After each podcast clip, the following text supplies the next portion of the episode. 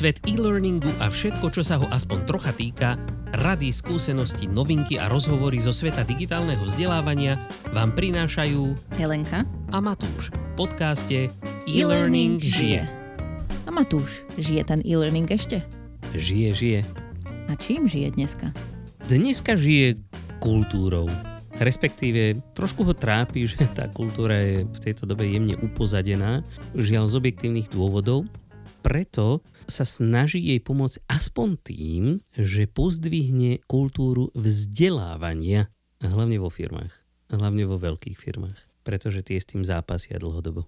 Hm. Tak to znie ako obdivuhodný cieľ. To teda. A myslíš, že má šancu? Ú, samozrejme. Keby som tomu neveril, tak e, nerobím to, čo robím. Aj, tak táto časť podcastu neexistuje. Napríklad, presne. Dobre, tak si možno poďme povedať najskôr, um, čo to znamená mať uh, vo firme vzdelávaciu kultúru. Dobre, možno na začiatku trošičku, prečo to voláme vlastne vzdelávacia kultúra, respektíve ono to vychádza akoby z anglického learning culture, čo by sa skôr dalo preložiť ako kultúra vzdelávania sa alebo učenia sa, pretože tam ide skutočne o to, že sa ľudia učia, nie že ich nutne niekto niečo učí. Každopádne, firma, ktorá má nejakú zdravú takúto vzdelávaciu kultúru, nazvieme ju vzdelávacou kultúrou, podporuje vzdelávanie svojich zamestnancov na individuálnej úrovni a zároveň ich nabáda, aby svoje znalosti a vedomosti predávali ďalej svojim kolegom, aby sa nebáli priznať si chyby a poučili sa z nich a aby sa naučili dávať, ale aj príjmať konštruktívnu spätnú väzbu, kritiku a aby sa stávali samozrejme k problémom čelom a nachádzali riešenia týchto problémov. V takýchto firmách za ideálnych okolností neexistujú bariéry v prístupe k vzdelávaniu, alebo keď tak sú len úplne minimálne. Ľudia na všetkých úrovniach zdieľajú informácie, toto je veľmi dôležité. A samozrejme v neposlednom rade, a možno, že, možno dokonca úplne najdôležitejší prvok celého tohto je, že lídry idú príkladom, pretože táto vzdelávacia kultúra ne, nezvykne existovať eh, nejak oddelenie od celkovej firemnej kultúry, ktorá v podstate je dosť závislá na vedení firmy. Mhm. No, ako všetky tie veci, čo si povedal, znejú dobre, ale znejú tak aj by som povedala logicky. Uh-huh. Asi som sa nestretla s firmou, ktorá povie, a my nechceme, aby sa naši ľudia učili a aby si navzájom pomáhali a tak, tak prečo je to potom taký problém? No problém je to v tom, že im to tieto firmy dostatočne neumožňujú že napríklad ľudia sú zavalení prácou natoľko, že nemajú vôbec žiadny čas sa vzdelávať, že môžu byť postihnutí za nejaké svoje, svoje chyby.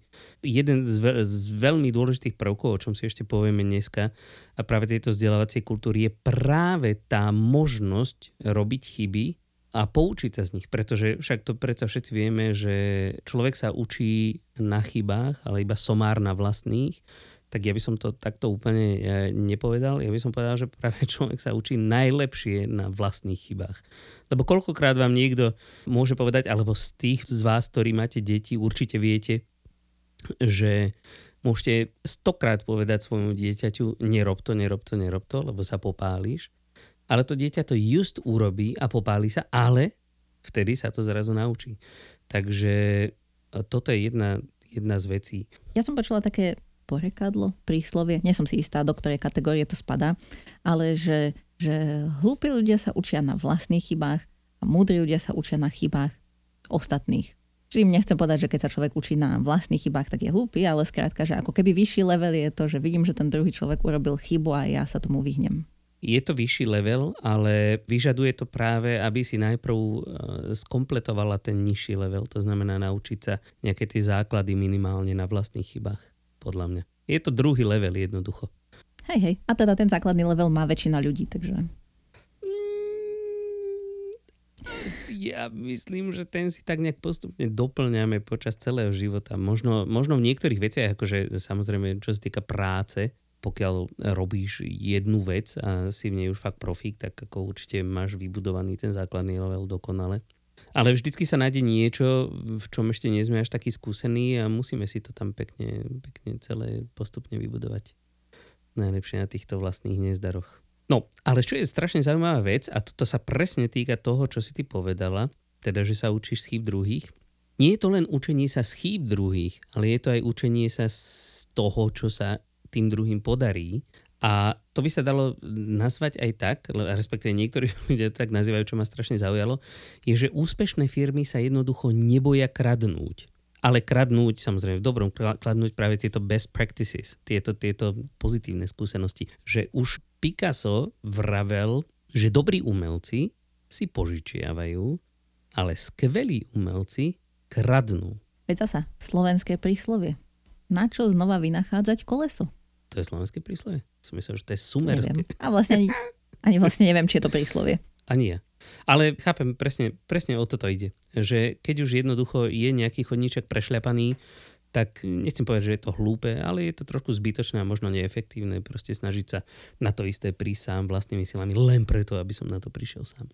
Takže nebojte sa kúkať okolo seba, ak vidíte, že sa niekomu niečo podarí, tak si to prišite na svoju prax a určite vám to bude nejakým spôsobom fungovať. Hej, samozrejme sa môžete poďakovať a uznať toho druhého človeka, a podľa mňa hlavne najdôležitejšie vyhnúť sa tomu extrému, že niekomu sa niečo podarilo a pre mňa je to teraz taká tá mantra, ktorou sa musím riadiť, ako vždycky by to asi malo byť nejak prepojené s tým, čo človek potrebuje. Ale pokiaľ to funguje pre druhého, môžem to vyskúšať, aké to funguje aj pre mňa.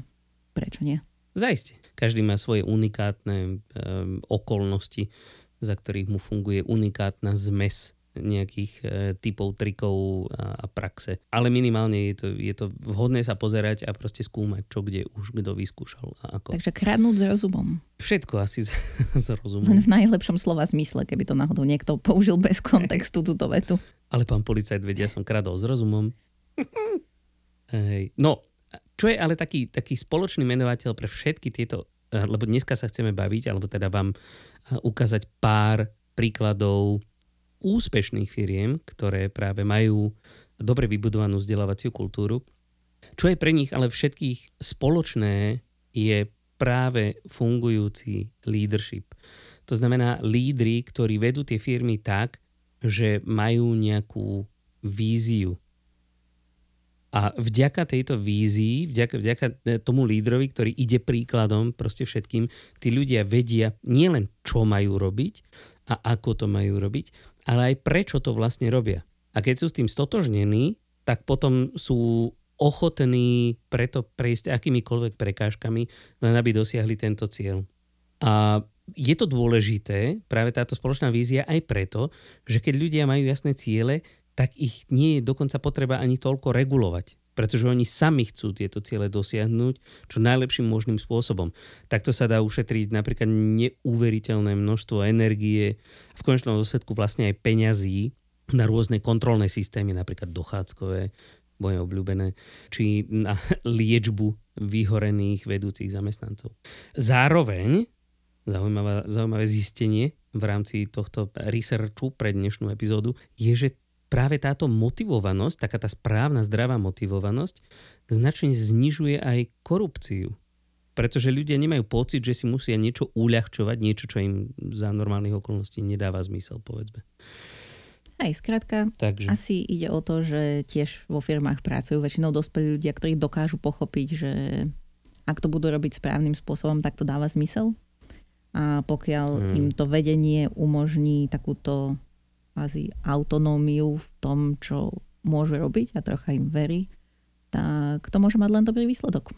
Tak, tak. A práve čo je, čo je podľa mňa, ako sa pýtala, že prečo to neexistuje, respektíve prečo to nie je také rozvinuté, aj keď každá firma ti povie, že toto sú pre nich samozrejmosti, je, že ty sa musíš akoby trošičku niečoho vzdať, prestať e, akoby naháňať takú tú úplne, že 100% produktivitu a efektivitu využitia pracovného času, že proste v každej voľnej chvíli ten človek urobil niečo preto, aby, aby práve firma prosperovala, tak, takými merateľnými nejakými takými základnými KPIčkami, akože proste, ja neviem, mal otvorenú tú aplikáciu, s ktorou má pracovať, proste nebavil sa s kolegom, lebo tak.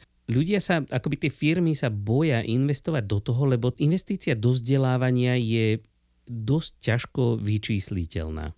O tomto myslím, že už sme sa aj bavili a asi sa ešte mnohokrát baviť budeme, pretože e, tá známa e, skratka ROI, teda Return on Investment, vo vzdelávaní je relatívne ošemetná nie vždycky sa presne dá povedať, že tento výsledok, ktorý má firma, bol dosiahnutý len a len vďaka vzdelávaniu. Pretože to vzdelávanie je u každého trošičku iné. Každý má iné pozadie, iné skúsenosti, iné schopnosti niečo pochopiť alebo prijať sa naučiť. Takže proste ťažko je pripisovať niečo len a len vzdelávaniu. Ale, ako povedal jeden múdry človek, jediná vec, ktorá je horšia ako vytrénovať a vzdelať zamestnancov, ktorí potom odídu, je nevytrénovať a nevzdelať týchto zamestnancov, ale oni potom ostanú. A o tom sme sa už asi tiež bavili. Hej, ale to sme sa bavili asi niekde inde. E, každopádne, vždy je dobré si to znova pripomenúť. Áno. E, ne, neoplatí sa šetriť na rozvíjaní vašich zamestnancov akýmkoľvek spôsobom. Možno ich nemusíte rozvíjať tak, že im budete, mm, ja neviem, dávať vouchery do krčmy. Určite ich to poteší, ale nie nutne rozvinie. Ale čo sa týka napríklad vzdelávania a to aj vzdelávania mimo práve tú konkrétnu oblasť, ktorej pracujú, to nikdy, nikdy nebude na škodu. Ja som našla taký eh, kúsok informácie, ktorá vlastne hovorila o tom, že eh, dnešný biznis, aj keď dobre, bolo to na základe štúdie z nejakého roku 2015, takže nie je to úplne dnešná štúdia, ale teda je dostatočne nedávna, že dnešné biznisy sa posúvajú dopredu len vtedy, keď sa dopredu posúvajú aj ich ľudia. A teda bolo to na základe štúdie Deloitu a tam ukázali, že organizácie, ktoré implementujú takúto vzdelávaciu kultúru a teda snažia sa, aby ľudia mali príležitosti sa vzdelávať, tak sú o 92% majú väčšiu pravdepodobnosť, že budú inovatívne. A potom nejaké ďalšie čísla. Ale teda myslím si, že to celkom dáva zmysel, že dnešnou pridanou hodnotou pre tú organizáciu sú často práve ľudia a pokiaľ tá firma investuje do ľudí a teda do ich vzdelávania, že im to skôr umožní. A nemusí to byť ani nejaká finančná investícia, možno skôr tá časová tak vlastne to posunie celú firmu dopredu. Hej. Ale to je práve to, že aj tá časová investícia je, je pre tých, ktorí zmýšľajú čisto len podľa čísel, nejakí teda tí finanční riaditeľia, CFO, a pre nich sú to peniaze ale jednoducho treba sa práve od toho oprostiť, že to nie sú peniaze, ktoré sú vyhodené len tak mírnix dírnix. To sú peniaze, ktoré sú vyhodené najlepším možným spôsobom na rozvinutie vlastných zamestnancov. Aj, to je pravda. A kultúra vzdelania, hlavne keď sa pozrieme na dnešnú dobu, hej, tento rok je veľmi špecifický, myslím, pre mnohé firmy, aj pre nás. Asi sa tomu nevyhla nejakému e, dôsledku týchto zmien žiadna firma na svete, teda okrem tých pár, ktoré z toho brutálne benefitovali. Práve v takýchto časoch zmien je kultúra vzdelávania jednou z najlepších a najspoľahlivejších ciest, ako sa z toho dostať. Pretože práve vzdelaní alebo samovzdelávajúci sa zamestnanci sa dokážu oveľa rýchlejšie, ale aj kvalitnejšie adaptovať na zmeny. Dobre, a teda, aby sme, ak chcete nejakú poučku, napríklad čo to je teda tá vzdelávacia kultúra, lebo hovorili sme si už o tom celkom dosť. Kultúra vzdelávania nie je len o vzdelávaní samotnom. To ste už asi vypozorovali z toho, čo sme si hovorili. Nie je to teda o obsahu vzdelávania, prípadne jeho forme. A nie je to ani o tom, že každý má nejaký individualizovaný vzdelávací plán, ako to je teraz moderné, alebo že každá firma má nejakú svoju korporátnu univerzitu či akadémiu. Toto sú len také, také nabalené mýty na to. Toto samo o sebe nikdy nič nevyrieši. Dôležité je, ak teda chcete tú poučku, ktorá je relatívne vágna, ale veľmi široko aplikovateľná, je, že vzdelávacia kultúra je taká, ktorá umožní firme rýchlo vstrebávať informácie, vedomosti a schopnosti zvonku, rýchlo ich zdieľať v rámci firmy a rýchlo ich uviezť do praxe. Vzdelávacia kultúra totiž to zvyšuje citlivosť na zmeny v prostredí, kde sa vaša firma pohybuje a vytvára zamestnancov, ktorí nemajú problém prispôsobiť sa akejkoľvek zmene a nemajú problém neustále sa zlepšovať vo svojich zručnostiach a schopnostiach. Takže vzdelávacia kultúra je vlastne o zvládaní zmien a o transformácii. Mhm. Zaujímavé. Tak uh, áno, je to zaujímavé, ale myslím si, že to hovoríme často. Ja už neviem, čo sme povedali v tomto podcaste, aj keď toto je len štvrtá časť. Ale teda hovoríme to často, že to vzdelávanie by nemalo byť iba o vzdelávaní, ale malo by to byť o tom, aby sa v podstate vyriešil nejaký problém, alebo skrátka, aby sa dosiahol nejaký cieľ. Hej, a v dlhodobom... Teda vzdelávanie je iba prostriedok. A v dlhodobom potom pohľade, aby sa tá firma posúvala stále dopredu. A aby sa vďaka nej a jej prispeniu posúvala celá spoločnosť dopredu a možno celý svet dopredu. Sú aj také firmy. Hej, hej. No dobre, poďme si skúsiť teda dať pár príkladov toho, ako to niektoré firmy e, úspešné robia dobre a čo možno by sme od nich mohli odkúkať. Mhm, a ktoré firmy si pozrieme dneska, alebo o ktorých si povieme? Tak ak pôjdeme podľa ABCD, Prvá začína e, správne, tá je od A a je to firma Adobe, alebo po slovensky Adobe. Teraz si, teraz si prekvapil veľa poslucháčov, lebo všetci čakali, že a, to bude Apple. Hm. Ja, Apple som schválne nezaradil sem, pretože aj keď má e, spustu vlastných vychytávok, nemám pocit z toho, jak som študoval, že by v niečom z toho bol úplne prvý alebo unikátny. Ale každopádne existuje strašná spústa veľmi úspešných, aj globálne úspešných, aj, aj lokálne alebo regionálne úspešných firiem, o ktorých keď si skúsite zistiť, ako sa oni vzdelávajú, určite prídete na niečo, čo robia možno lepšie, než čo vy teraz práve poznáte. Takže ja som zámerne tu sem nedával veľa firiem, pretože príkladov je, sú, sú stovky na celom svete. A trvalo by nám to mm, možno niekoľko podcastov, než by sme vôbec prešli tieto príklady. A vy si cestu k tej vlastnej vzdelávacej kultúre zrejme budete tak ako tak musieť nájsť sami, pretože je to dosť osobná záležitosť. Ale my vám chceme ukázať pár vecí, kde sa niečo tým ľuďom podarilo a to je presne to, že toto si môžete ukradnúť, pretože my vám toto teraz takto verejne dávame na tanieriku pod nos.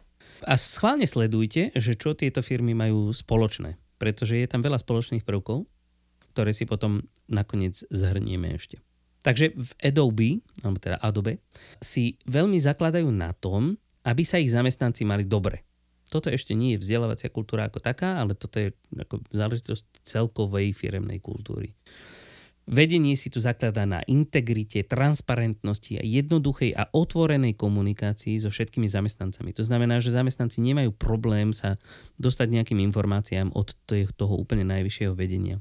Neboja sa k týmto informáciám dostať, keď ich potrebujú. Táto firma vidí hodnotu v rôznorodosti zamestnancov pretože rôzne nápady a skúsenosti a talenty, keď sa spoja na jednom pracovisku, tak to ponúkne unikátny mix perspektív a, a spôsobov, akým sa dajú riešiť problémy. V Adobe, keď sa niekomu niečo podarí, tak hneď sa o tom všetci vo firme dozvedia prostredníctvom nejakých interných kanálov. Toto je strašne dôležité, proste zdieľať svoje úspechy a nechať sa takto vzájomne inšpirovať.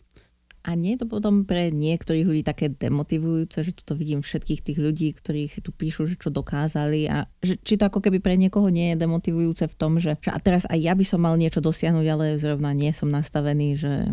No toto, to, to, čo si povedala skôr, nie je úplne demotivujúce, skôr je to motivujúce. Teraz by som aj ja niečo mal dosiahnuť. A, a nemusí každý niečo dosiahnuť každý jeden deň. Vieš? Proste to je skôr také, že aj tento človek ktorý pôvodne nebol k tomu predurčený, aby dosahoval veľké veci, hej, nebol to nejaký top manažér alebo nejaký hyperexpert, tak sa mu niečo zaujímavé podarilo. A proste dajú si to vedieť vo firme a tešia sa z toho navzájom. Je to niečo, ako niektoré firmy robievali kedysi také, že employee of the month, alebo teda zamestnanec mesiaca, čo je neviem úplne podľa akých kritérií, ale tuto je, to, tuto je to každopádne založené na nejakom konkrétnom úspechu, aby sa ukázalo, že áno, aj tento Joško Mrkvička, proste tamto z tej poslednej najmenšej kancelárie, proste niekde v rožku, čo je väčšinou tá najlepšia kancelária, takže to nebude ten, tak niekde z prostriedku obrovského open spaceu, tak proste niečo sa mu podarilo. A teraz všetci o tom vedia. A vie o tom aj šéf a vedia o tom proste mm, jeho manažéri, takže proste je to zaujímavé a ostatní sa môžu nechať inšpirovať. Hej, a asi to prispieva aj k tomu, že teda ostatní ľudia vidia, že aj keď možno, že nemám nejaké veľké právomoci na papieri, tak môžem naozaj niečím prispieť. Presne tak. To mi asi tá motivácia. Tak, tak. Proste taký ten zero to hero koncept. Aj keď nechceme samozrejme povedať, že niekto z nich by bol vyslovene zero. Ale človek sa tak často cíti hlavne vo väčších firmách, že proste akoby nemá šancu nejakým spôsobom prispieť, že len ako malým kolečkom vo veľkom súkolí. Tak tu sa snažia práve tých ľudí presvedčiť o tom, že to tak nie je. Ďalej Adobe ponúka samozrejme veľa príležitostí sa vzdelávať, ponúkajú strašnú spústu on-demand online kurzov to znamená, to nie sú kurzy, ktoré sú formálne niekomu predpísané, ale sú k dispozícii, keď ich niekto niekedy chce alebo potrebuje. A tiež preplácajú aj externé vzdelávanie, veľmi dôležitá vec. Ale čo je také zaujímavé, čo vymysleli teda podľa všetkého Adobe, aj keď teraz už to používa asi viacej firiem, je tzv. kickbox program toto je program na podporu inovácií a to aj za cenu riskovania bez ohľadu na výsledok. A každý, funguje to tak, že každý zamestnanec, ktorý o tento program požiada, dostane červenú krabicu, v ktorej má e, nejaké pokyny, ako môže zrealizovať nejaký svoj vlastný nápad a k tomu dostane aj kreditku prednabitú na tisíc dolárov, ktoré môže použiť ako len chce ale výsledkom toho musí byť nejaká prezentácia, realizácie toho jeho nápadu pre spoločnosť, ktorý môže ďalej akoby predať tej spoločnosti a ak sa to ujme, tak dostane proste ďalšie, ďalšiu e, finančnú podporu na to. Ľudia tu rozvíjajú svoj vlastný nápad, nie je to nápad ich manažéra, nie je to nápad vedenia spoločnosti, nie, nevychádza to z niečoho, čo spoločnosť potrebuje, ale čo ten človek sám cíti, že by mohlo prispieť k dobru tej spoločnosti. A hlavne nemusia sa pýtať na povolenie, na čas, na neviem čo. Dostanú na to proste tisíc dolárov a nazdar. Rob si s tým, čo chceš. Ono to tak možno teraz vyzerá, že keby rozprávame o inováciách, ale v podstate aj v rámci tohto tí ľudia musia zapojiť aj nejaké vzdelávanie a sa niečo naučiť a niečím prispieť a to je práve ako keby ten ukazovateľ toho, že v tom vzdelávaní nejde o to vzdelávanie samotné, ale ide o ten cieľ. Že chcem vymyslieť niečo, čo pomôže tejto firme alebo čo nejakým spôsobom uh, priniesie hodnotu a možno práve tej firme, ale možno aj svetu alebo mne samotnému. Presne tak. Vzdelávanie ostatne pre všetkých je, alebo teda pre dospelých ľudí, pre deti úplne nie. Tie, tie si musia vybudovať nejaký ten prvý level vedomostní, schopností, skúseností, ale dospelí ľudia už sa väčšinou vzdelávajú keď sa bavíme o nejakom dobrovoľnom, neformálnom vzdelávaní, tak sa učia preto, aby práve niečo dosiahli, aby sa niečo naučili. Nie len preto, aby sa učili. A presne takéto ako zdolávanie nejakých problémov, tak ve, vtedy väčšinou potrebujete zohnať nejaké, nejaké nové informácie. Potrebujete zistiť, ako to riešili iní. Potrebujete sa možno vyhnúť nejakým nezdarom, ktoré už pred vami teda niekto prešlapal. Takže toto všetko s, so vzdelávaním veľmi úzko súvisí. Okay. A... Ostatne sa musíte v rámci tohto projektu, prepáč, ešte naučiť aj, alebo teda tí zamestnanci Adobe sa musia naučiť aj tento program odprezentovať potom, alebo teda ten, ten svoj nápad odprezentovať pre spoločnosť. Takže tam máš hneď pre, prezentačné zručnosti. Aj hej, no keby sme chceli nejaké konkrétne zručnosti, ale tak predpokladám, že sa niečo naučia aj v rámci toho, čo sa snažia zistiť a, a vylepšiť. No a okrem Jasne. tohto programu má ešte Adobe niečo také čo by sme si mohli brať príklad? Um, nemá. Okay. Už nič nemá. Tak, tak sa posunieme na ďalšiu firmu, ktorá má. Má samozrejme skvelé nástroje, ktoré používa väčšina sveta, ktorá mení ten svet takým štýlom, že to až zdravé nie je niekedy. Aj, a kto vie, koľko z nich vzniklo alebo sa vylepšilo práve vďaka týmto nápadom? Asi no. veľa z nich. Vraj to bolo, keď ja som čítal ten článok, ktorý bol asi 3 roky starý a že vtedy asi tisíc ľudí, tisíc zamestnancov použilo práve tento Kickbox program a z nich asi 23 pokračovalo potom ďalej do nejakej produkcie. Mm, ako, nie, čo, nie... čo je relatívne malinké percento, ako ja som ale, ale tých 23 nápadov by možno bez tohto nevzniklo. A možno sú z nich, ne, neboli tam spomenuté, čo presne vzniklo vďaka tým nápadom. Možno by sa to dalo niekde dohľadať, ale možno sú z nich teraz veci, ktoré fakt posúvajú ten svet. Hej, ako v každom prípade 23 nápadov je lepších ako 0 nápadov A treba povedať, že ani každý nápad, ktorý mne skresne v hlave, nie je hodný využitia. Takže um, z nápadov vygenerovaných určitým počtom ľudí zaručenie niektoré nebudú použiteľné. Nápady, ktoré v mojej hlave skrsávajú, tak tie väčšinou fakt nie sú prakticky využiteľné. Som myslela, že povie, že tie tak sú všetky sú dokonalé samozrejme, ale málo ktorý z nich je prakticky využiteľný.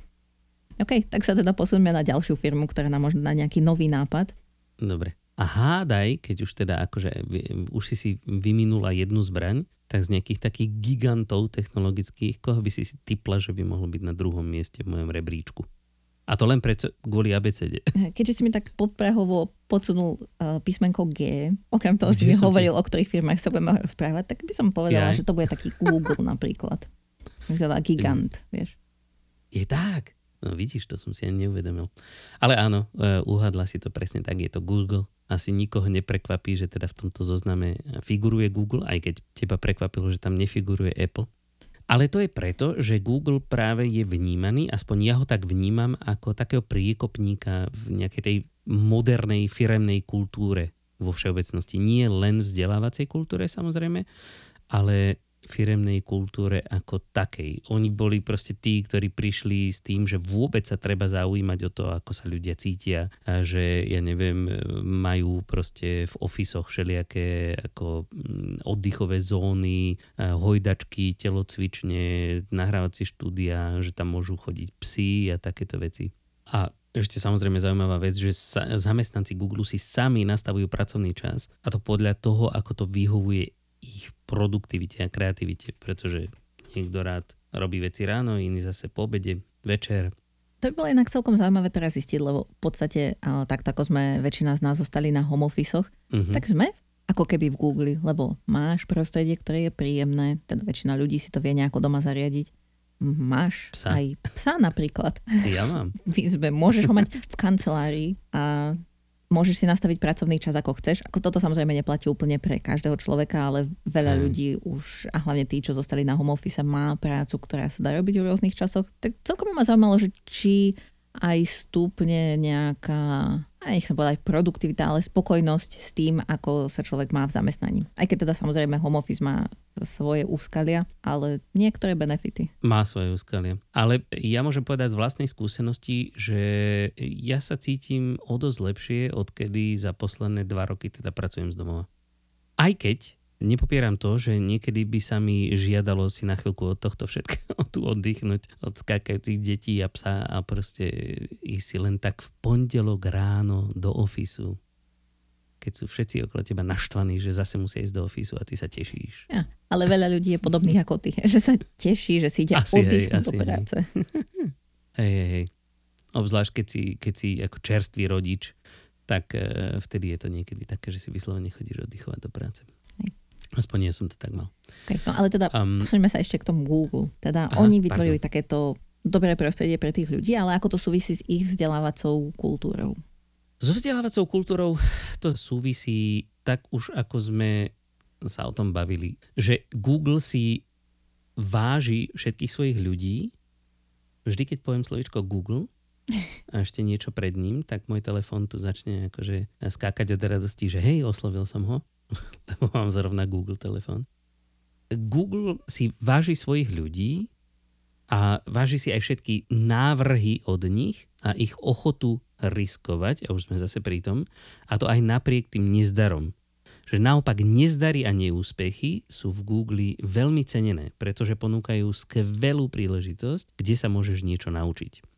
A samozrejme si v Google váži aj svojich manažérov, aj keď to tak na začiatku úplne nebolo, keď bol Google ešte relatívne malý, tak si povedali, však ako na čo máme tak strašne veľa middle managementu, normálne ich vyhodíme, zrušili ich a potom zistili, že to nie je úplne super cool, keď pod nejakého jedného technického e, experta proste náleží 100 ľudí, že sa to celkom zle manažuje, tak ich zase vrátili a teraz si nevedia vynachváliť e, skvelý manažment práve kvôli e, ktorému údajne vďačia za celý svoj úspech. A, a veľmi sa venujú tomu, skúmali to práve, že čo je to čo sú to dobrí manažéri, ako ich ľudia hodnotia, nejakých tých 360 stupňových reviews a zistili, že sú to ľudia s nejakou jasnou víziou, ktorí dobre komunikujú a zdieľajú informácie a starajú sa o rozvoj svojich zamestnancov, aj o vzdelávanie svojich zamestnancov a nemikromanežujú, toto je dôležitá vec, to sme tak trošku odbočili, ale e, už tam vidíte aj to, že proste tí ľudia si vážia na nich to,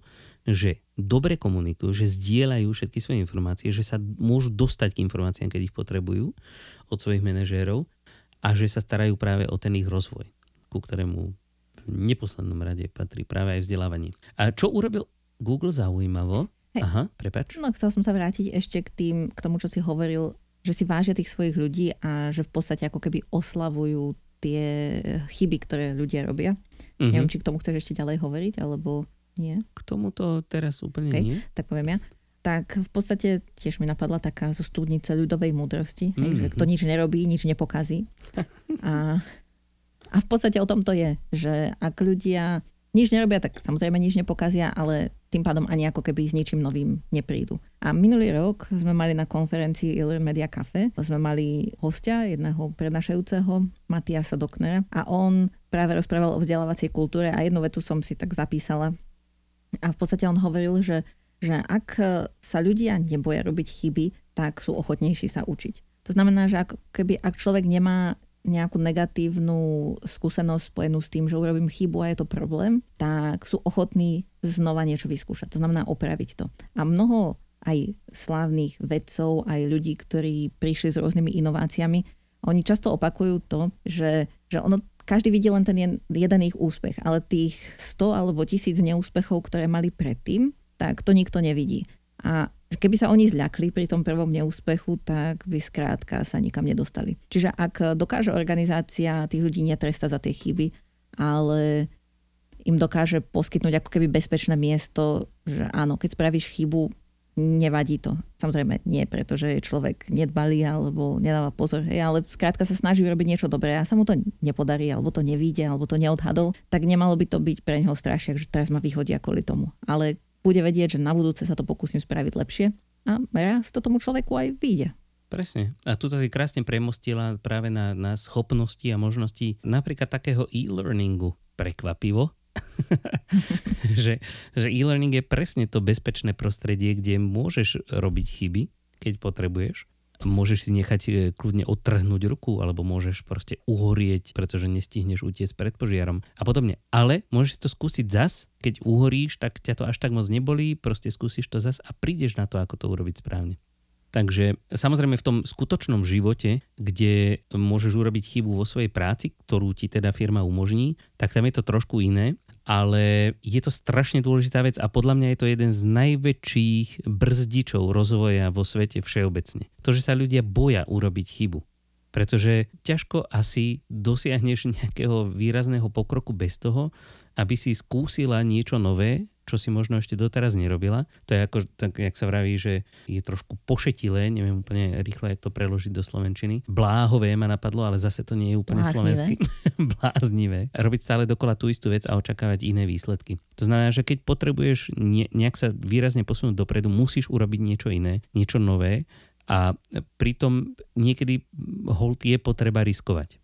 A pokiaľ je ti umožnené toto riskovanie, si oveľa, presne ako povedal ten Matias, eh, máš oveľa väčšiu šancu uspieť, pretože nemusíš byť až taká strašidelne opatrná, že radšej to neurobím, aby náhodou sa niečo nepokazilo.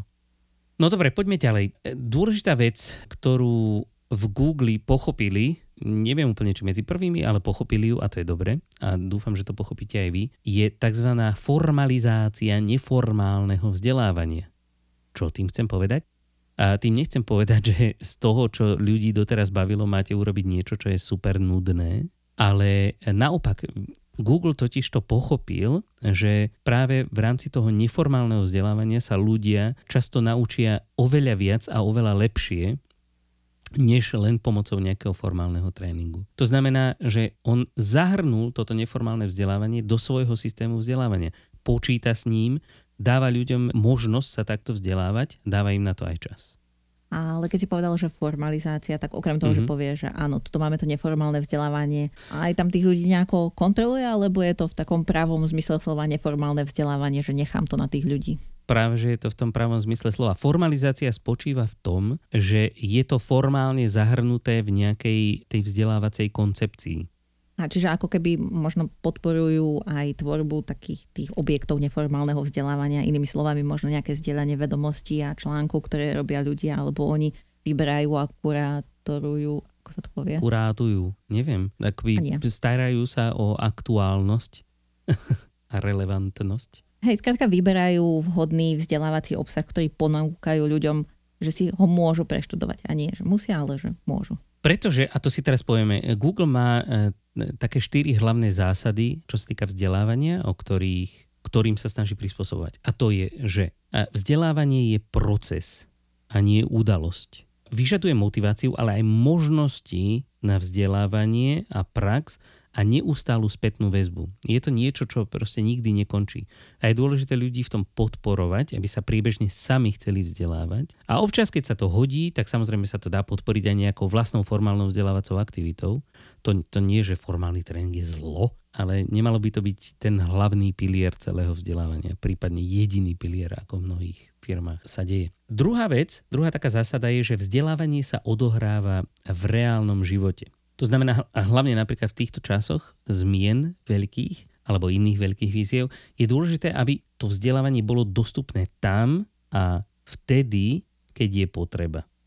Že aby to nebolo také, že vy si poviete, že raz za dva roky musím preškoliť e, ľudí na niečo a potom už nech si to kľudne zabudnú. A oni by mali mať možnosť sa k týmto informáciám dostať kedykoľvek, keď oni to sami potrebujú v rámci ich práce, pretože každý pravdepodobne to bude potrebovať v nejakom inom čase alebo v nejakej inej situácii. Hej, a samozrejme sú nejaké požiadavky, že treba tých ľudí preškoliť v nejakých časových intervaloch, to áno. ktoré sú zadané z nejakej vyššej moci, nie vždycky úplne relevantne. je zadaný aj ten časový okamih, aj spôsob, aj čokoľvek. Vyššia moc nie vždycky premýšľa. Ale áno, občas takéto požiadavky sú ale samozrejme, dajú sa splniť náležitosti, ktoré sú potrebné splniť, ale na druhej strane vždy sa to dá ako keby doplniť alebo modifikovať tým spôsobom, aby to tým ľuďom naozaj niečo skutočne prinieslo. Tak, tak. Zdravý rozum do toho, ako sme sa bavili v poslednej epizóde. Um, ďalšia teda taká zásada je, že vzdelávanie je osobné. Každý má nejaké iné preferencie, iné spôsoby, akými sa rád učí a iné typy víziev, ktorým v práci čelí. A na toto je potreba dbať. Tá, to neformálne vzdelávanie je presne na toto šité, pretože každý sa učí to, čo on sám potrebuje, alebo ona sama potrebuje a nemusí sa učiť to, čo pre nich nie je vôbec relevantné.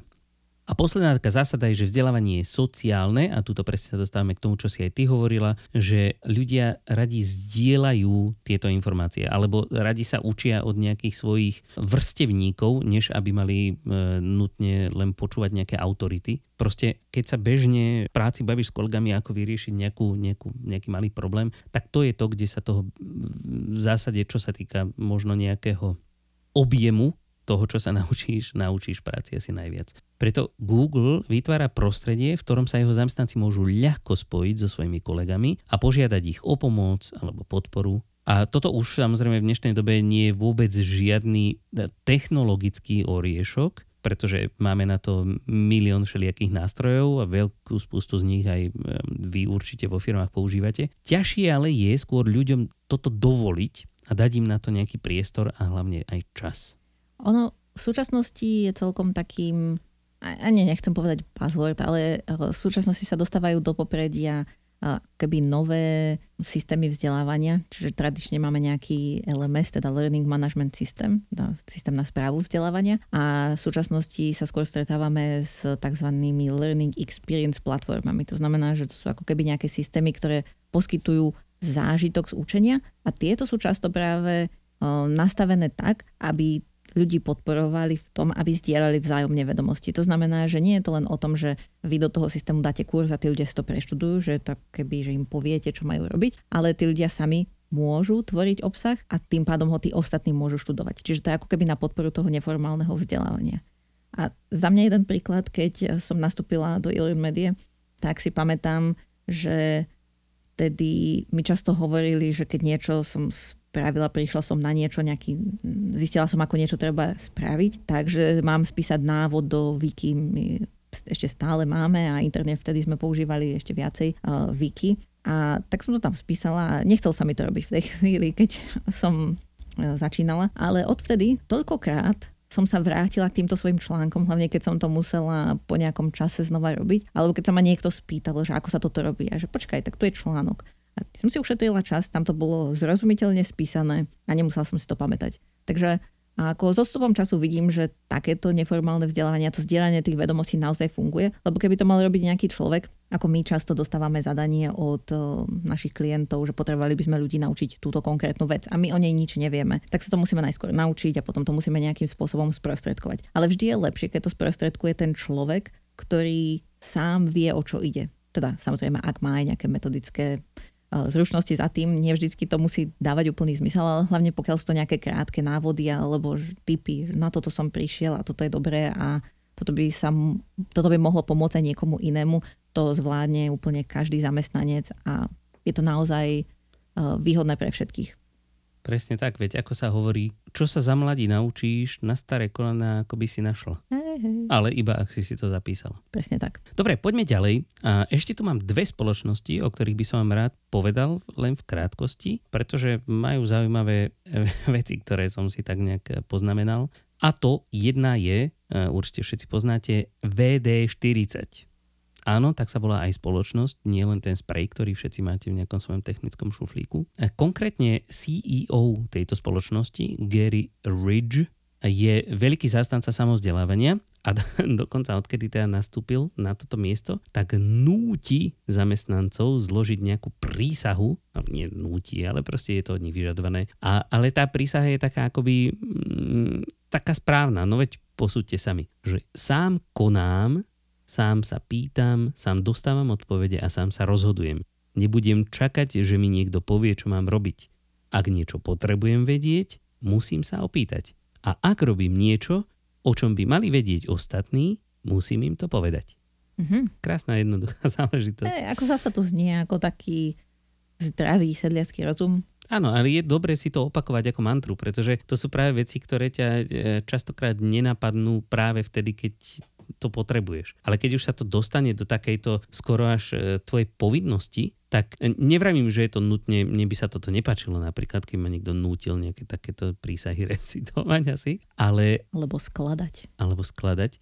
Ale tým, že to tam niekde je v tom povedomí, tak to nabáda tých ľudí. E, ja si viem úplne živo predstaviť, že proste ako spolupráca na takom pracovisku môže byť celkom taká akoby akčná a bez nejakých veľkých zádrhelov lebo proste ako náhle nastane problém, okamžite sa vyrieši.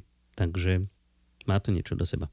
No a takisto ako aj v iných spoločnostiach, ktoré už sme si dneska spomínali, aj tu sú práve ľudia nabádaní k tomu, aby sa nielen pýtali, ale aby zároveň inovovali. Ale tiež sú nabádaní, veľmi dôležité, aby riskovali a nebáli sa neúspechu, ak je to potrebné. tu mi akurát napadá, že spoločnosť VD40, ja poznám od nich len jeden jediný produkt, ktorý sa volá rovnako ako tá spoločnosť. Ja si nemyslím, keď... že oni majú viac produktov. No a tým pádom, keď vravíš, že sú nabádaní, aby inovovali, ako neviem, ako sa dá vylepšiť ešte VD40, či sa vôbec zmenil za posledné roky, ale možno, že je tam niečo také. Môžeš mať krajšiu flašku, môžeš mať kratší ten cicík. Um... Napríklad toto, áno, ja som si to minule kúpil a tam, je, tam už nie je taká tá dlhá vec, e, ktorá, sa tam, ktorá je prilepená k flaške a strká sa proste do toho, ale už je to súčasťou integrálnou toho, toho vršku a, a podobne. Ale to pravdepodobne sa týka e, akože skôr spôsobu nejakej ich výroby, alebo neviem úplne, že, či je to nutne produktová inovácia. A úprimne sa priznám, že som ani tak neskúmal, pravda. či spoločnosť VD40 má aj viac produktov ako práve ten. No, veď keď niekto nám k tomu bude vedieť dať relevantnejšiu informáciu, tak budeme radi, keď nás kontaktuje a niečo nové sa dozvieme. Áno, tak ako aj tieto firmy, aj my sa veľmi radi mýlime nie, že by teda akože to bolo naše nejaké, nejaké heslo, že sa chceme míliť, ale vďaka práve takýmto omylom, ktoré nám niekto opraví, alebo za ktoré, pri ktorých nás niekto opraví, sa dokážeme strašne veľa naučiť nového a posunúť sa ďalej. Takže prosíme vás, čokoľvek, čo sme povedali zle, dajte nám vedieť. A teda posledná spoločnosť, ktorú by som ešte rád spomenul, pretože toto, aj keď sa to zdá, že to nejak nesúvisí úplne so vzdelávaním, tak to práve s tou vzdelávacou kultúrou eh, súvisí dosť výrazne. Teda ak je to niečo, čo chcete budovať vo svojej firme. A to je nábor nových ľudí. Okay, a aká spoločnosť nám toto pekne modeluje? Spoločnosť, ktorá toto pekne modeluje, sa volá Secure Link. Je to technologická spoločnosť, ktorá sa ale rozhodla, že pre ňu sú dôležitejší zamestnanci, ktorí majú proste nejaké zaujímavé, povedzme, osobnostné rysy, alebo ktorí sú proste vysoko motivovaní, než tí, ktorí majú nejaké adekvátne vzdelanie v obore, prípadne nejaké predošlé skúsenosti s danou pozíciou. Ako to tak bežne býva, keď si pozrieš akýkoľvek inzerát pracovný, tak tam vždycky proste 28 rokov praxe, neviem koľko titulov, proste takto veci. Tak táto spoločnosť sa rozhodla ísť na to úplne naopak a sústredili sa práve na to, že či, im, či sa im páči osobnostný profil toho človeka a to bez ohľadu na to, oni napríklad eh, na, majú na nejakej vysokej technologickej pozícii človeka, ktorý bol pôvodne učiteľom filozofie. A bez ohľadu teda na to, z akého prostredia pochádza a aké má skúsenosti, tak ich zaujíma, že či je zapálený pre to, čo oni robia, či je motivovaný a či sa hlavne chce vzdelávať. Pretože človeka dokážete naučiť úplne čokoľvek, alebo človek sa dokáže naučiť čokoľvek, pokiaľ sa to naučiť chce. To je to najdôležitejšie slovičko. Chcieť, chcieť, chcenie a takto je oveľa väčšia šanca, že aj motivovaní títo ľudia zostanú a že si budú tú prácu užívať a že budú pristupovať k nejakým výzvam, ktorým e, v tej práci čelia svojim unikátnym vlastným spôsobom práve vďaka tomu, že sú z nejakého úplného, e, úplne iného prostredia. A toto možno, e, toto tiež dokáže práve prispieť aj k tým inováciám. Nové, neotrelé spôsoby riešenia problémov. Um, hej, ako mohlo by to teraz tak znieť, že vôbec nezáleží na tom, čo kto kde študovala, sa naučila, aké má skúsenosti. Asi to nie je úplne pravda, teda určite to nie je úplne pravda, lebo asi by nikto nechcel mať doktora, ktorý si povie, že ja som študoval filozofiu, ale toto je moja vášeň a teraz to idem robiť. Proste sú sú práce, ktoré si vyžadujú nejaké predchádzajúce vedomosti, takže asi sa to nedá aplikovať úplne všade. Ale zasa je veľa rôznych pracovných náplní, ktoré sa týmto spôsobom dajú naučiť. Aj veľa firiem to tak má, že v podstate príjma hoci koho a tých ľudí si vytrénujú. A to v podstate tiež ako keby tak trocha súvisí s tým, že, že tie firmy vedia, že si tých ľudí musia vytrénovať. To znamená, že kto sú pre nich lepší ľudia? Tí, ktorí sa radi učia a ktorí sú schopní sa adaptovať a sú schopní sa naučiť nové veci rýchlo. Ostatne aj e, strašne spústa najlepších učiteľov, alebo teda skvelých učiteľov, a to je jedno na akej úrovni e, toho učenia, či je to proste základná, stredná, vysoká škola, alebo proste firemné vzdelávanie, nejaký, nejaký profesný tréning, tak pochádza práve z rád ľudí, ktorí vôbec sa nejak vzdelávaniu nikdy nevenovali. Len proste radi a dobre robia to, o čom potom sú schopní niekoho ďalej naučiť. Hej, ako tiež tie učiteľské schopnosti sú, je, je to trocha o skúsenostiach. Sú tam nejaké naučiteľné veci, ale e, to gro toho, proste to, prečo to robíš a prečo to robíš dobre, to nevychádza nutne len z, tej, len z toho vzdelania formálneho. No to, to určite nie. Ale samozrejme s tými doktormi máš svetú pravdu. to, toto prosím vás, e, túto neupla- ne, ne, neaplikujte e, túto formulku, teda, e, ktorú použil SecureLink. Ale vidíte, že aj toto sa dá, keď sa chce. Hej, a v podstate ide tam o ten cieľ. Ako v podstate vždycky je to o tom cieli, že čo chceme dosiahnuť. Teda ten SecureLink si povedal, že on chce mať ľudí, ktorí sa radi učia a ktorí tým pádom doká- a sú rôzni a dokážu inovovať a toto bola ich cesta k tomu cieľu že si povedali, dobre, ľudia sa naučia a sme radi, že sa naučia. Mm-hmm. OK, tak e, to boli teda 3-4 firmy, ktoré majú niečo zaujímavé, čo prispieva k vzdelávacej kultúre, alebo teda niečo hovorí o kultúre vzdelávania vo firmách. A aké také zhrnutie z toho by sme si mohli zoberať? Zhrnutie je, že pár vecí, ktoré by ste mohli už dneska alebo prípadne zajtra, neviem, ktorý deň počúvate náš podcast, začať aplikovať vo vašej firme, pokiaľ chcete e, vytvoriť nejakú lepšiu kultúru vzdelávania, je doprajte ľuďom čas a priestor, nech sa učia vtedy a tak, ako to oni chcú a potrebujú. Aspoň toľko, koľko ste schopní im toho dopriať. Podporte ich v tom, aby navzájom tieto svoje schopnosti a skúsenosti chceli a mohli zdieľať. Umožnite im robiť chyby toto je podľa mňa najdôležitejšia kľúčová záležitosť. Umožnite im robiť chyby, aby sa mali z čoho poučiť. Nie, že ich e, vytrestáte hneď vyhadzovom za, za každú drobulinku chybičku. Takto sa najlepšie učíme celý život. Aj my učia sa tak už malé detičky, ale učia sa tak aj starci. Celý život to funguje.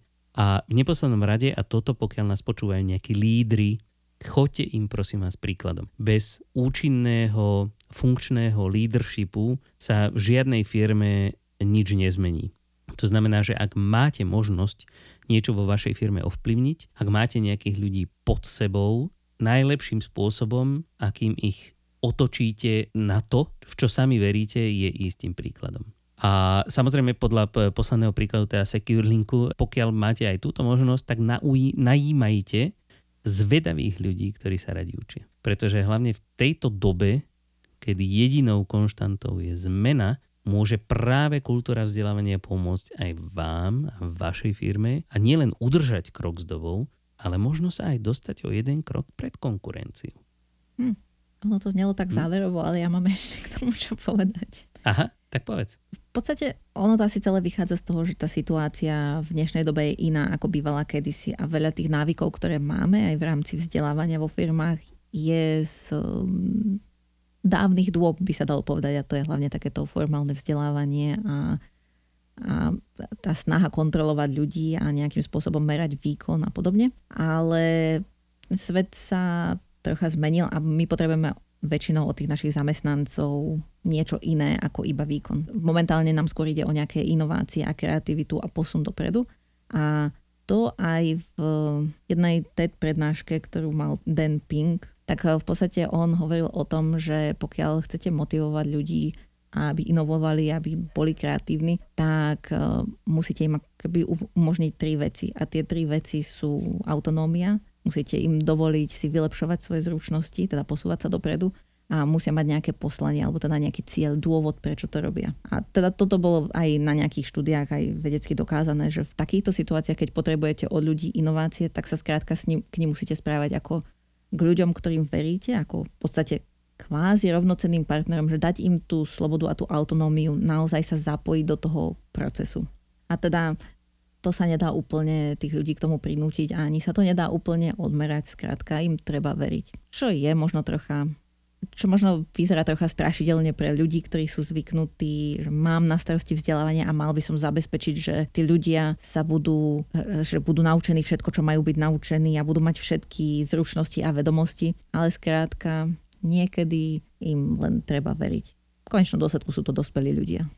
Vždycky im treba veriť. To je pravda.